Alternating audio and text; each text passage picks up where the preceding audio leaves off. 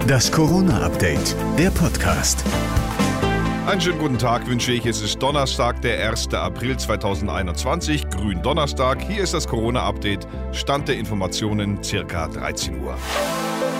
Ach, herrlich. Ostern steht vor der Tür. Endlich Zeit für mich, denkt Armin Laschet. Im ZDF Heute Journal wollte er sich nicht aus seiner Osterruhe bringen lassen. Das hat nicht funktioniert und deshalb müssen wir jetzt gemeinsam über die Ostertage nachdenken. Was ist denn eine Ersatzmöglichkeit? Klingt, als wäre das eine gute Idee. Hätte man nur vielleicht schon früher mal versuchen sollen, dieses Nachdenken.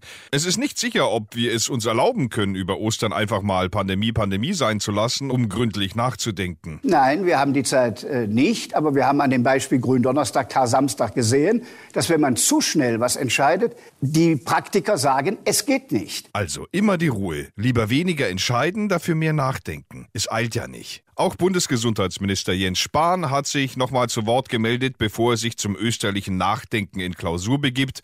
Spahn äußerte sich zum Start der Corona-Impfungen in den Hausarztpraxen ab kommender Woche. Das wird noch kein großer Schritt sein, aber ein wichtiger. Und er begrüßte die Meldung, dass Bundespräsident Frank-Walter Steinmeier sich werbewirksam den umstrittenen Impfstoff AstraZeneca hat spritzen lassen. Darüber freue ich mich. Wie die deutsche, so hat auch die französische Regierung erhebliche Schwierigkeiten, eine effektive Krisenpolitik zu etablieren. Frankreich muss jetzt zum dritten Mal in den Lockdown. Das hat Präsident Emmanuel Macron verkündet.